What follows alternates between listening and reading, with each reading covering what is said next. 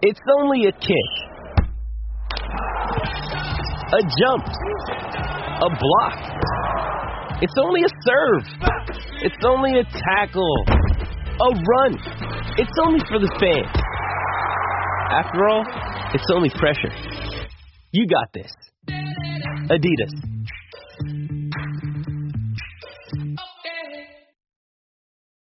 This episode is brought to you by Hyperice, the leader in advanced warm up and recovery technology. They have tons of innovative products, like Venom heated wearables to help soothe sore back muscles, Normatec compression boots to speed up recovery and increase circulation, and Hypervolt massage guns to improve mobility. Loved by athletes like Naomi Osaka and Erling Haaland. Try them yourself. Get 10% off your order with the code MOVE at hyperice.com. This is May 22nd, and this is the Bruins Beat on CLNS Media.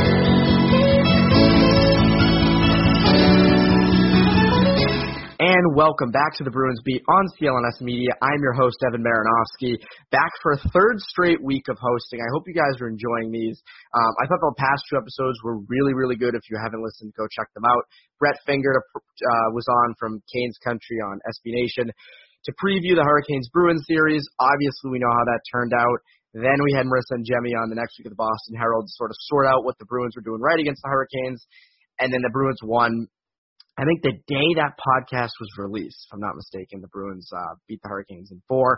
Now the Bruins wait, and now we wait for the Stanley Cup. Somehow the Bruins are in the Cup. It's crazy. There's Cup craziness everywhere. It's it's a fun time of year, especially if you're a Bruins fan, especially if you're a Bruins writer like myself. It's fun because the focus is on us. It's on it's on us Bruins people as a whole. Bruins listeners, Bruins writer, Bruins players. It's on everybody. So it's sort of our time. I was saying to someone the other day you know, the Red Sox have their time all summer. The Patriots are from, you know, August until, you know, like February. And then you have the Celtics and Bruins competing after that up until whoever lasts longer in the playoffs. This year it's the Bruins, and right now it's all Bruins all the time. That's why, listen to this. This is fun. I love talking Bruins. Um, and I think this show is good.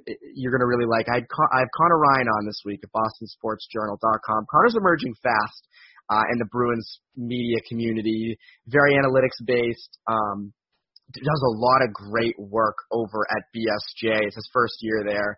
He Was at Mass Live for some years before. Uh, getting big on Twitter. Uh, he's every night. It seems like he has a viral tweet, whether it be a joke, a meme, um, or more importantly, Bruins per se. Great gifts, great in-depth, depth gifts. Connor and I are usually battling back and forth on who posts what first from each game. So we kind of put our rivalries aside for this conversation and, and dove right into everything Bruins. I think you'll really like this because we sort of touch on a lot of current things. We talk about, you know, obviously, um, sort of the layoff and how that affects them. You know, who the Bruins would rather play, the Blues or the Sharks, and why. We, you know, we sort of get into the Bates Battaglia comments on Bruce Cassidy, and then we go bigger picture you know, how good a job Don Sweeney's done, how much he can be credited for this. And we look back at some bad trades made by, you know, Don Sweeney, Peter Chiarelli. We look at all that fun stuff. So without further ado, here's Conor Ryan and I's conversation on this week's Bruins Beat. All right, so we're here with Conor Ryan of BostonSportsJournal.com. He's our BetOnline.ag guest for the week. Conor, what is up? Not much, man. What's going on with you? Just kind of counting down the days to the cup. We're recording this on Tuesday afternoon, so what, like six days until the Stanley Cup? We have the scrimmage on Thursday. Like yeah, it's um, it's exciting. I mean, what this is both our first cups we're covering. My, I'm still in limbo. I don't. My credentials we're waiting on. They should be in. I hope. I hope to God. Um, but you are officially covering your first Stanley Cup. I know. I probably know the answer to this, but like, what? How do you feel? Uh, I'm I'm pretty excited. I mean, when you look at just the the kind of run that this team has been on, and I think everyone's kind of talked at length about uh, just their performance in the postseason, and so many guys have stepped up for this team. I mean, you've seen in previous years where it's pretty much that top line for the Bruins done all the heavy lifting, and it's kind of a testament to this team that you know the Bruins' top line with Bergeron, Marchand, and Pastrnak really didn't break out until that game four against Carolina. I mean, when the Bruins are already in the Cup final and Bergeron has only scored one five on five goal the entire postseason, I mean that should kind of speak at volume as to kind of the the group that this team has and how much you know secondary scoring they're getting and next minute mentality and all those kind of cliches. But I mean, the Bruins are really kind of uh, adhering to that, and I mean, it's been a great run for them. But uh, you know, as you kind of alluded to, this this break that they have right now, I mean, it's definitely going to be a challenge for them just in terms of hitting that ground running in uh in game one. I mean, you saw how it was with Columbus when they had such an extended break, and I mean, they were really flat in that game one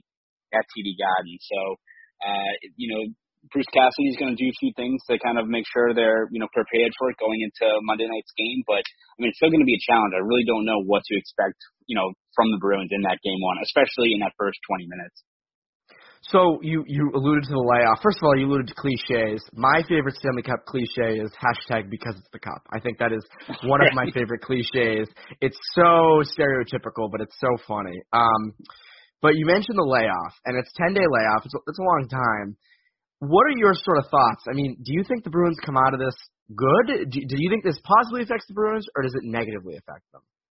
I, I think you know it's going to be inevitable that you're going to have some rust forming, whether it's you know Tuukka Rask or just any of the guys. I mean, you look at the the run the Bruins have had. I mean, they had literally one day off between the Toronto series, like a seven game slugfest, going into a Columbus series, they get past Columbus and they only get two days off out of that. So I mean, they've pretty much been playing every other day for pretty much the last five weeks. I mean, it's it's been quite like the the haul for them. So I think when you look at a break like this, you know, if it was three, four games, then you know it, it kind of works out in their favor where you have you know Zdeno Chara who's been battling an injury, he gets some rest. You know, everyone obviously has their bumps and bruises. You know, a shorter break like that obviously is pretty beneficial. But when you're sitting around for I mean, like 10, 11 days. I mean, I think I was reading that. I think this is the longest break in between a conference final and a cup final for a team in the salary cap era. I mean, like this is a major break for them. And, you know, they're obviously going to be doing a scrimmage on Thursday over at the Garden. But,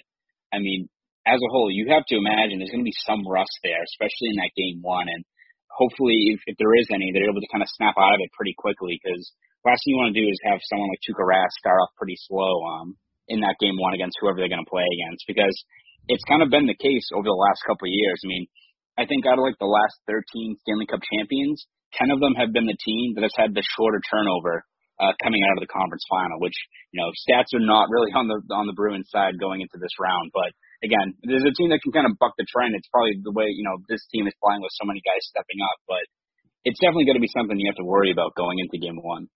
Yeah, I, I look at this layoff, and as you said, the numbers don't don't don't help them at all. The last 16, you know, are the last 16 Cup teams with the most rest, two and 14. Last six have lost, so it's I don't know. I mean, they feel like they're in such a zone, and you know, as you alluded to, you go three straight series where you're just going every other night, boom, boom, boom, boom, boom, and and now they're just not playing. Now they're just you know mm-hmm. ten days of what are we going to do? And I think it'll help the veterans. It'll help the guys nursing injuries.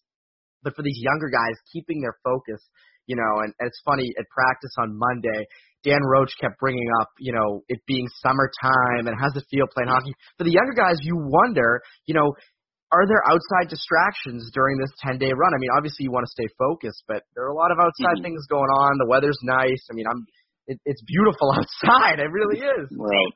You do. I I don't know. I think they come out in game one, at least the first period, and sort of maybe lay an egg. I mean, what's funny is though, with bad first periods, you couldn't have a worse first period than you did against the Hurricanes in Game Three when mm-hmm. they gave up 20 shots to the Canes and Tuukka Rask stops them all. I just wonder that if whether or not Rask is one of the rusty guys. Right. Um, exactly. Exactly. So, um, we're recording this, as I said, on Tuesday afternoon it's a tough time because it's going to be out at the game. You know, game six between the Blues and Sharks is happening essentially tonight. When you're when you people when you listeners are listening, it'll be tomorrow night. Uh, or yes, last night. What am I doing? I don't even know what day it is. Um, time is a construct, man. No, no one knows. Time is a construct. Who knows when time? Who knows? Um, but it's Blue Sharks. Bruins play either one of those two teams. Who, what matchup better benefits the Bruins? And then on the second part, who do you think wins that series? Uh, I think if you look at it now, I was going into the series. I thought you know they'd rather play the Blues just because I thought that the Sharks kind of had the, the offensive firepower that can at least kind of go toe to toe with the Bruins. You've seen how you know the Bruins over these last couple of series have used you know whether it be their power play or anything on special teams to really give them an edge over an opponent. You look at the Sharks when they're playing kind of at their you know, at their capabilities when you have like a power play where you got guys like Erik Karlsson, Brent Burton on the blue line, guys down low like Logan Couture, they can kind of, you know, go toe to toe with you in a, in a game or two. And that's something that I think could help them kind of extend a series like that. But I mean, when you look at it now, the way the series has gone, I think the Bruins would be, uh, like doing somersaults if they had to play the San Jose Sharks because I mean, it doesn't look good for the San Jose right now based on how like banged up they are, but I mean, you look at Erik Karlsson has not been 100% for pretty much the whole postseason, but especially now. I mean, you look at him; he's kind of like it's it's tough to see because he's kind of a shell of himself. I mean, he's he barely was able to play in the last uh, in third period of of uh, on Sunday. Uh, you look at Joe Pavelski's a game time decision today. Um, Tomas Hertl, who's been one of their best forwards, he's going to be out. I mean, if the the Sharks somehow win this game, win Game Seven back on home ice, I mean, they're going to be a you know a banged up crew going into that series. And for as much as we talk about you know the the risk with a long you know layover and stuff, if that goes to a game seven and San Jose only has three four days to get those guys healthy, I mean. Uh, I mean, you look at Erik Karlsson the way he's playing. I don't think this was an injury that you know you're going to sleep it off for two, three days.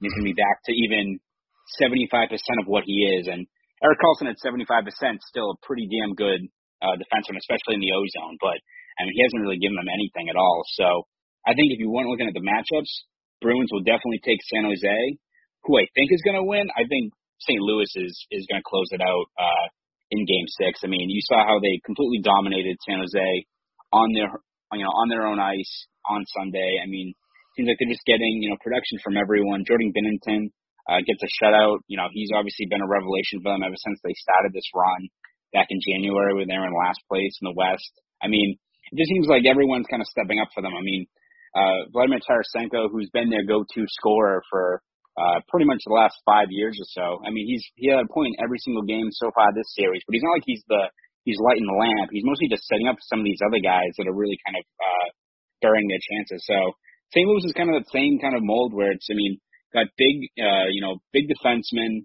uh, you know, you know, defensive forwards like Ryan O'Reilly, who's you know been one of the best two-way guys in the league for a long time, and then you have so many guys that are kind of stepping up that are, you know, making their name on the box score night in night out. So I think St. Louis is the tougher matchup because one, they've got the momentum. They have so many guys that can kind of burn you, and San Jose is kind of seeing that firsthand right now.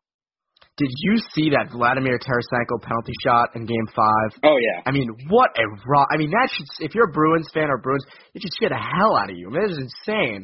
Um, oh yeah. I mean, like when you look at him too, like as I said, like you know, he's primarily been like a facilitator so far this series, but still, I mean, he's a he's a sniper. Like that guy can still change a game. Like with with just one like you know shot from like 45 feet out. I mean, he can change a game like that. Like they got so many just, weapons he just whipped that out of nowhere. I mean, that just came in and just bang. I was three nothing. Right. That game was over from that point. It's funny you mentioned Ryan O'Reilly, and I think the tougher matchup. I agree with you. The Blues 100, percent and going into the series, I thought it was the Sharks. I also think the Blues are going to win this series. But when you look at their line combinations, Ryan O'Reilly is somewhat is basically just like Patrice Bergeron. They're both great two way forwards, great in their own zone, great in the O zone. O'Reilly hasn't even really hit his stride, kind of like Bergeron in the offensive zone yet, at least when it comes to getting on the you know scoring five on five goals. Um, but you have to wonder with the line matchups how Bruce Cassidy would figure that out with the Blues. I mean, you can have Bergeron go against O'Reilly and they can just kind of cancel each other out, or O'Reilly goes against a guy like Krejci's line and shuts them down. So it's it's weird how that would work. And I and you know again that would be a physical series as hell. That would be a Blue Blue Jackets Bruins on steroids because that Blues team. I mean, they are Erik Karlsson is is a is a wounded guy out there and they are exposing that ass, hitting him every possible chance they can get. So I, I'm with you. Um, Blues are definitely the harder matchup, but but I think they'll win. I think they win in Game Six um, Tuesday night. Yeah, I think they put it away. Um, so another thing that came around this week, and Bruce Cassidy kind of got a question about it. It was it, they didn't say the guy's name, but it, we all knew it was kind of hinting at this. So Bates Battaglia, who is a guy I, I have, honest to God, never heard of. I had, I, you know, look, I, I'm a hockey fan, love the game, been following it my whole life. Don't know who this guy is. Did you know who he was, Conor? Uh, I the name was familiar when I saw it, but I had to, you know, do a, a quick browse through, you know, hockey reference. Like, oh, right, it's one of those ones. You have to you have to browse through it a little bit, but yeah, I had uh, no clue, no idea who he was. But he came out on the Spit and Chicklets podcast and basically ripped Bruce Cassidy, called him, said uh, when he was asked about him, he said, "Oh yeah, he's a piece of shit, tip to tail. Never liked the guy. I don't know how he is still a coach. It boggles my mind. I honestly didn't know he was still coaching." I randomly saw a highlight. As you can tell, I don't follow the NHL a lot, so this is obviously a valued opinion. Um, I watched some, but I am not a diehard. But I saw him on the screen, and I couldn't believe it. It just shows how good Boston is, that they are playing well despite him. And then when they were when he got asked why he's such a bad coach, he said just unprepared, just unorganized. Maybe things have changed. I hope they have, but yeah, that was not my bread and butter there with him. For reference, Battaglia played uh, on the 0304 Capitals when Cassidy was fired midway through the season. I mean, obvious those are harsh words. Cassidy kind of the other day or uh, Monday said that you know he's grown as a coach, he's more comfortable in his own skin, yada yada yada. Obviously, didn't call out Bates Battaglia, didn't address him you know directly. What's sort of your reaction to those comments when you see them? Uh, I mean, I think you know Cassidy sums it up pretty well in saying that. I mean, you look at that situation when he was head coach of the Capitals. I think he was what? I mean, late 30s, I believe, like 37, 37. maybe the year. Yep. Yeah. So I mean, a, you know, a coach, you know, pretty inexperienced at that point, just up at the NHL level, getting to that point. But I mean, Cassidy has mentioned that you know the way he's mature, but he's still you know a very passionate guy, a guy who plays, you know, who who leads with a lot of emotion. You know, demands a lot from his players. Um, I'm sure at that point when you're, you know, a guy 37 years old, you know, trying to make a mark in the NHL, I'm sure it's going to rub some guys the wrong way, especially a guy who's probably been in the league a few, or like a veteran guy. I mean, it's sure it's going to ruffle some feathers along the way. So I think when you look at it though, the you know I don't understand the merit now of how Bruce Cassidy at 37 he has not changed at all now as the head coach of the Bruins. How the Bruins are winning and you know despite him. I mean you look at the, the job he's done since he's taken over as Bruins head coach and you know the way he's an uh, you know accountable guy post game he'll admit when there's you know a miscue or something going wrong. I mean he's made great moves to shove up the lineup when needed. Um, you know I it's one of those things where I just don't see how you can equate Bruce Cassidy back in 2002, 2003 to Bruce Cassidy in, you know, 2018, 2019 and how they're can even be the, the remotely the same guy from a coaching perspective. I mean, look at Bruce Cassidy now. I mean, the guy's like dropping analytics, uh, like references during post game interviews. I mean, it's the whole NHL has changed drastically since, you know, 2002, 2003. Like, and it shouldn't be much of a surprise that Bruce Cassidy's changed as a coach as well. And obviously the Bruins are kind of reaping the rewards in that regard. Cause I mean, he's, he's made massive strides in in terms of leading his team and kind of getting them back to that championship level of contention. Yeah, I think you put it really well. I mean, back in the in the time though, I think those comments were were accurate. I mean, mm-hmm. Bruce, the, there was a Washington Post article that came out, you know, shortly after he was fired. Former players kind of ripping on him, saying he was unprepared. You know, he came in with a like to a preseason meeting uh, with stuff written on a napkin. He was late to things. I think he it, I read somewhere that he called. Uh, he said something about players' families affecting their their their play on the ice. Something, which I mean, Cassidy's an open guy. I think he's pulled it back obviously since then. But yeah, no, I think at the time those comments ran, I just don't. I mean, come on, you say you don't follow the NHL and you're gonna rip a guy like that. It's just, I get it though. I mean, he's probably still pissed off at sort of that whole. um Whole right. I mean, I mean, again, you, you you can have a bone to pick with someone, but also if you don't think a guy especially a coach where there's so much nuances in how they kind of go about their business can't evolve or change over you know more, you know close to like 20 years. I mean, I I don't understand how you think that this guy who's kind of run through the gamut, kind of you know took his lumps, went back down to Providence, was head coach there for a while, kind of built his profile back up, and now he's you know seeing you know the merit of all that hard work now with the Bruins. I don't know how you could just summarize this guy based on the one half season you had with him when he was your coach. You know, it's just just very nearsighted in my opinion. And obviously, it's I don't think many people kind of agree with this sentiment now at this point. Yeah, I don't think anybody does. But I think at the time there were probably a lot of guys on that team who did agree with what oh, yeah. what Bates is saying. Obviously, you know, years later.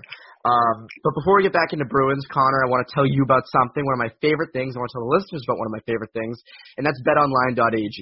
They're more than just some online betting platform. There's a lot of them out there, but none are quite like BetOnline.ag. Their approach is to focus on the player, and they've built their incredible reputation on offering you, the clients, nothing but the best, from cutting edge technology to enticing promotions and the latest sports betting odds. They have it all. They're famous for their sports book, where there are live lines on all major sporting events across all the major sports, including the NHL, which is pretty, as Conor, as you know, it's a pretty big topic right now. Um, their live betting feature allows you to bet on your favorites, quick and easy, and in real time. I told you they have everything. If you'd like to bet on the Stanley Cup games or any of your other favorite sports, use my personal promo code CLNS50 at clnsmedia.com backslash NHL Bruins to get 50% cash back on your first deposit. Again, that's promo code CLNS50 at clnsmedia.com backslash NHL Bruins. If you guys like to keep this podcast free, which I imagine you would, go there and take advantage of this great opportunity. Again, that's betonline.ag. All right, Conor. So, um, obviously, the, the Bruins are in the Stanley Cup, as we all know, and you know, around this time, you sort of look bigger picture. You look at things from outside, you know, go 500 feet above, look at kind of how everyone's job, uh, uh, how they've done their job. You know, we looked obviously this week with the Bates Battaglia comments we just talked about. Bruce Cassidy is the guy who's under a microscope right now. How good a job he's done in the two and kind of half years he's been here. Um, I think Don Sweeney deserves to be looked at as well. And when you look at the guys he's brought in and the job he's done, I think he's done a pretty good job how would how, how much would you say Don Sweeney's responsible for this Bruins Cup team? Well, I think especially when you look at, I mean, the the strides they've made this postseason, and some of the guys who have made, you know, the the bigger difference in getting them over the hump. When you look at, I mean, Charlie Coyle and Marcus Johansson alone, and what they've done on that third line, and really transformed it. Because, I mean, it's it was the case from start of September all the way through pretty much mid uh, mid February, where I mean that third line was pretty much just a black hole. I mean, tried Sean Kuraly there to stop there. Jakob Forsbacka Karlsson wasn't able to take over. Colby Cave they brought up to try to fill in there. They slotted in guys like Ryan Donato. It Trent I mean, Frederic. Trent Frederic, yeah, who I mean beat the crap out of Brandon Tanev. That was like probably the highlight of that third line for the first you know five months of the season, but look at how much that line was just like, you know, just like an afterthought on the team where, I mean, the fourth line with, you know, Kuraly and Acciari, Wagner, Nordstrom, those guys were pretty much the de facto third line when you look at minutes and reps and stuff like that. Um, so, I mean, when you look at just within, you know, the context of this season and what, uh, what Sweeney did to add those two guys and the way they've really kind of transformed that line, giving them, you know, a viable, you know, option on both ends of the ice, especially once you add getting Heinen into that mix where, you know, he's a good defensive, you know, defensive forward, doesn't let a lot of chances get by him. Uh, and then you add in, I mean, I think that line has been responsible for, I think, like five five on five goals this this postseason, which is pretty close to the level that the Bergeron line's done at five on five play. Like that should speak volumes as to what what you have here, and it creates matchup problems for the other team too. I mean, if we want to look at it from the St. Louis Blues perspective, like sure, you know, pre- put Ryan O'Reilly's line with Bergeron, you got like that matchup where you hope to shut each other kind of down, but you know, is it gonna who's gonna be the one that shuts down, you know, the Krejci line, and then you have to, you know, worry about the Coyle's line as well. Like it, it had so many problems, and that was the main issue for Carolina, where all right, you know, you can put Jordan Staal in that group on Bergeron, try to slow them down, but you know, who's stopping, you know, lines two through three, and then you know, if the if the fourth line's doing well, you know, on a good forechecking shift and they're able to get a goal, you know, it's just too many fires to put out if you're the opposition. So I think you look at it from the context of this year, and I think you have to give Sweeney an A plus for what he's done in terms of just you know built you know kind of going for it this postseason. You know, getting those guys that's going to push them over the top. Similar to 2011 when you get guys like Peverley and what they did to kind of transform that bottom six, and you're kind of seeing the same thing play out this year. Yeah, I, I agree with you on Johansson and Coyle and depth guys. I think what Sweeney did in the summer of 15 when he got hired, inheriting the cap, the team that was so cap stricken, you know, shipping off Lucic, Savard's contract was so big. I think Sweeney's best move to date, honestly, was firing Claude and and and promoting Bruce Cassidy because the you know the Claude Julien days felt really stale. You know, guys weren't really playing for him. It was just a very nah mood. They missed the playoffs two straight years. When when Claude got fired, it looked like the Bruins were going to miss it for a third straight year. Uh, mm-hmm. And it was sort of Cassidy who sort of rejuvenated that team. If you remember, uh, I think it was the night that he got hired. They played the or the night after they played the Canadiens. They crushed them.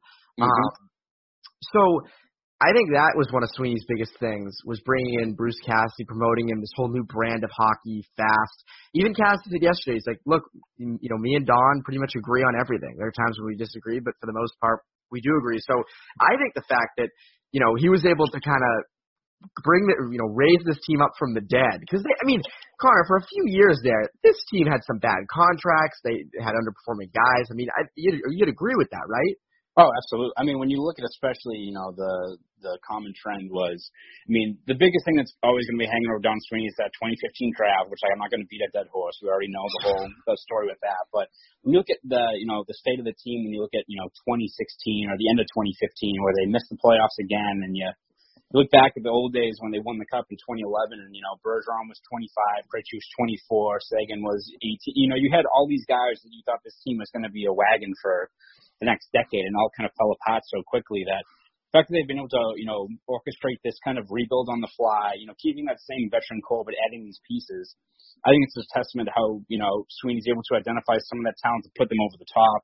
And when you look at, I mean, again, beyond that 2015 draft, you know, you have the way they've kind of hit home runs, especially in the blue line with Brandon Carlo, uh, Charlie McAvoy, who somehow dropped all the way to where he did in that draft, which I I, I still don't know how that happened. Uh, yeah, you're a BU guy, so you wanted him going first overall. Oh, of course, yeah. I mean, naturally. Um, but like you look at him, you know, getting a guy like Connor Clifton after he after he's done with Quinnipiac, you know, just finding these guys that have slotted in perfectly. I mean, in most situations where you lose a guy like Kevan Miller, who's such a, a key part of that third pairing for this team for the last four or five seasons. I mean, that'd be a huge hole in the lineup. And Connor Clifton has filled in seamlessly. I mean, he's been such a key addition to this team. Adding a guy like Matt Grzelcyk, who obviously has been in the system for a little bit, but the way he's playing out, like, there's so many little pieces to this team that are really, you know, it's very much, you know, the sum of its parts. And adding guys, you know, fourth line guys like Chris Wagner, Joakim Nordstrom, all these all these pieces are fitting perfectly with the established core that this team has. And I mean, you're seeing the results for yourself. So that's a, a big credit to Don Sweeney for identifying these kind of small pieces that have all kind of been part of the bigger picture here with this team. Yeah, we we all love Cliffy hockey. It's one of our our favorite things. Us us young reporters, we love Cliffy hockey. When I look at the Bruins, I cannot believe they're in the Stanley Cup this quick, and for the main reason that from the Phil Kessel, Tyler Seguin, and Dougie Hamilton trades, they have well, they have nothing from the Kessel and Seguin deals. Mm-hmm. The Dougie Hamilton deal was Senyshyn, JFK, who today is going back to Sweden, and Jeremy Lauzon, who, you know, jury's still kind of out on him. People are iffy. Senyshyn's pretty much a bust at this point. I don't know how they've been, as you said, this rebuild on the fly. No pieces from Kessel are still there. Seguin's the, the Seguin deal was was terrible. I mean that that was just baloney. That was awful. And the Dougie Hamilton trade, we've really seen nothing from. And they're in the cup. Mm-hmm. I mean, I, I mean, I think it's it's just a testament to the established court they have, and you know the fact that, uh, I mean, you you're not in this position if you know a guy like Brad Marchand who went from you know obviously a fourth liner kind of pest guy in 2011 to a guy that was a productive winger with Bergeron, but then to elevate his game towards that now, where he's had you know he's flirted with 40 goals for pretty much the last three four seasons, 100 points this year. Obviously, David Pastrnak, who if he wasn't injured, would probably be hovering around 45 goals, maybe 50. I mean, those two guys, obviously making the strides they have, has been key. But look at the way Bergeron's continued to, you know, his great level of play. Probably going to be in line for another Selke this year. I mean, the drop off hasn't been there for him. Career high in points for him. Uh, you look at um, David Krejci, probably his best year in a long, long time. He oh yeah, again. Tuukka Rask, who I think that's another thing you have to credit Don Sweeney for. You kind of saw it last year where Anton Khudobin was really able to, you know, spell him for quite a bit, and the results kind of paid off. They kind of, you know, took that next level this year, and get a guy like Jaroslav Halak to kind of really split time with Tuukka Rask, and I think that's been huge for him in the way he's been able to be so consistent and well rested during this playoff run. So I think, you know, Don Sweeney, you have to credit him for the what he's done to kind of put this team in the right position, but obviously, again, it's the cliched term, but you know, it's also on the players to kind of execute that the vision and the plan that the organization has. And when you have the, these veteran guys who have been here for over a decade that are continuing to play at such a high level and kind of leading the way, it makes things, you know, much easier when you're planning around when you already have, you know, five out of your six top six all set up. You got, you know, guys on defense you can trust. It makes things so much easier that you can kind of then plug in the little pieces to kind of put that team over the top. Oh yes. Um, it's incredible. It's insane. This team is here. I honestly didn't expect it this year. I'll be 100% honest. I saw them losing the second round of the Lightning. I think pretty much everybody did. But they've proved me wrong. So good. I get to hopefully cover the cup. So who cares? Um, but before I let you go, Conor, uh, we both say it's probably going to be Bruins Blues in the cup. Let's say the hypothetical it is Bruins Blues. I'm going to hold you to prediction. What do you think that series plays out as? I mean, I think that I I think you kind of said it best a little earlier when you said it's pretty much going to be Columbus Bruins kind of on steroids. I mean, that's the way I view this. I mean, St. Louis, you know, plays tough. They've got that momentum. They've got kind of that. They're the like the one remaining Cinderella in the whole bracket. Where, I mean, again, last place in the entire NHL on like I think January 3rd. What they've done since then has been nothing short of remarkable. Um, but they play, you know, a committed team defense. They got big guys on their blue line. You know, uh, Ryan O'Reilly's a great two-way guy. Tyler Bozak, who was a pain whenever he was on the Maple Leafs for the years, has been a key part of that team as well. I mean, they just have so many guys that can kind of one burn you in the ozone, but also can really kind of are very accountable in you know the defensive zone, defending in front of Jordan Binnington, who again has been spectacular this year. So I think that's a series that gets dragged out. I, I'm going Bruins in seven, but I mean I really think it's going to be a slugfest. I mean again, just watch any of the highlights from the Sharks series and how they kick the snot out of pretty every single guy on the Sharks roster. I mean, it, it's tough to watch. Like if you're seeing some of these guys get knocked around, but that's what I could. That's what I'm expecting going into the next round. Yes, I say Bruins in six because uh, the Blues actually, I think, will get hurt. They are a physical team. They're they're starting to wear down. Obviously, you get to this point in the playoffs, you're beating the hell out of everybody. Starts to wear on you a little bit. I think with the rest the Bruins have, I think it will kind of help them because they're kind of rehabbing a little bit. The Blues, on the other hand, kind of need that rest. They might not get it. I don't think they have they have any big injuries right now, not to my knowledge. But I mean, guys are obviously dealing with stuff just under the under the you know under the radar. Um, so I would say Bruins in six. But I think either way, that series is exciting. I wouldn't be surprised if it went seven. I would be surprised if it was anything less than six. Oh, yeah. Sort of hoping it would be someone in seven, so we'd get to. I at least I'm not traveling, but you're traveling, right? To the way. Oh, you, yeah. Yep. Yeah, I will so be I'm not. still in limbo where I'm going to be, but I will be in Louis or San Jose. Where would you rather go? Probably San Jose, obviously. I have been I've been lucky enough that I've been to both. I've only Uh-huh. been to St. Louis like just on like a a, a trip, and I was there for uh, a day and a half, and I was not uh, the biggest fan of it. So I will gladly Really? take, I will gladly take California over St. Louis. Yeah, I mean, go, you go St. you know, go. For, oh, I thought you said you didn't like California. Okay. Oh makes, no, no, no. I say, I've been to California a million times. I love it. Yeah, San Jose is awesome. Yeah, no, I mean St. Louis, you go, you see the arch, you're like, oh, that's nice. You see Busch Stadium, and then there's nothing to do there. You go to Waffle House or something to bide your time. It, it's I'm not a big fan of St. Louis. I don't think most people are. So Yeah, the arch is so bad. I love your Boston I, accent. I, I knew I was I knew I was doomed when I as soon as I said that. So I- Yeah, no, that is the garden and the arch is, it, but I love it. I think it's great, and I, the listeners will love it. I'll make them love it. Um, but anyways, Conor, thank you so much for joining. I will see you at the garden or at practice soon. Uh, you can follow Conor over at BostonSportsJournal.com. Really great stuff, great analytics. You'll love it. And on Twitter, it's at Conor Ryan 93, right? uh, Conor Ryan underscore ninety three. Underscore 93. That's right. Um, but yeah, Conor's an up and coming guy, sort of like myself, but he's obviously way past me. He's the he's the man. Conor, thank you so much for joining, and for all the listeners out there, thank you for listening.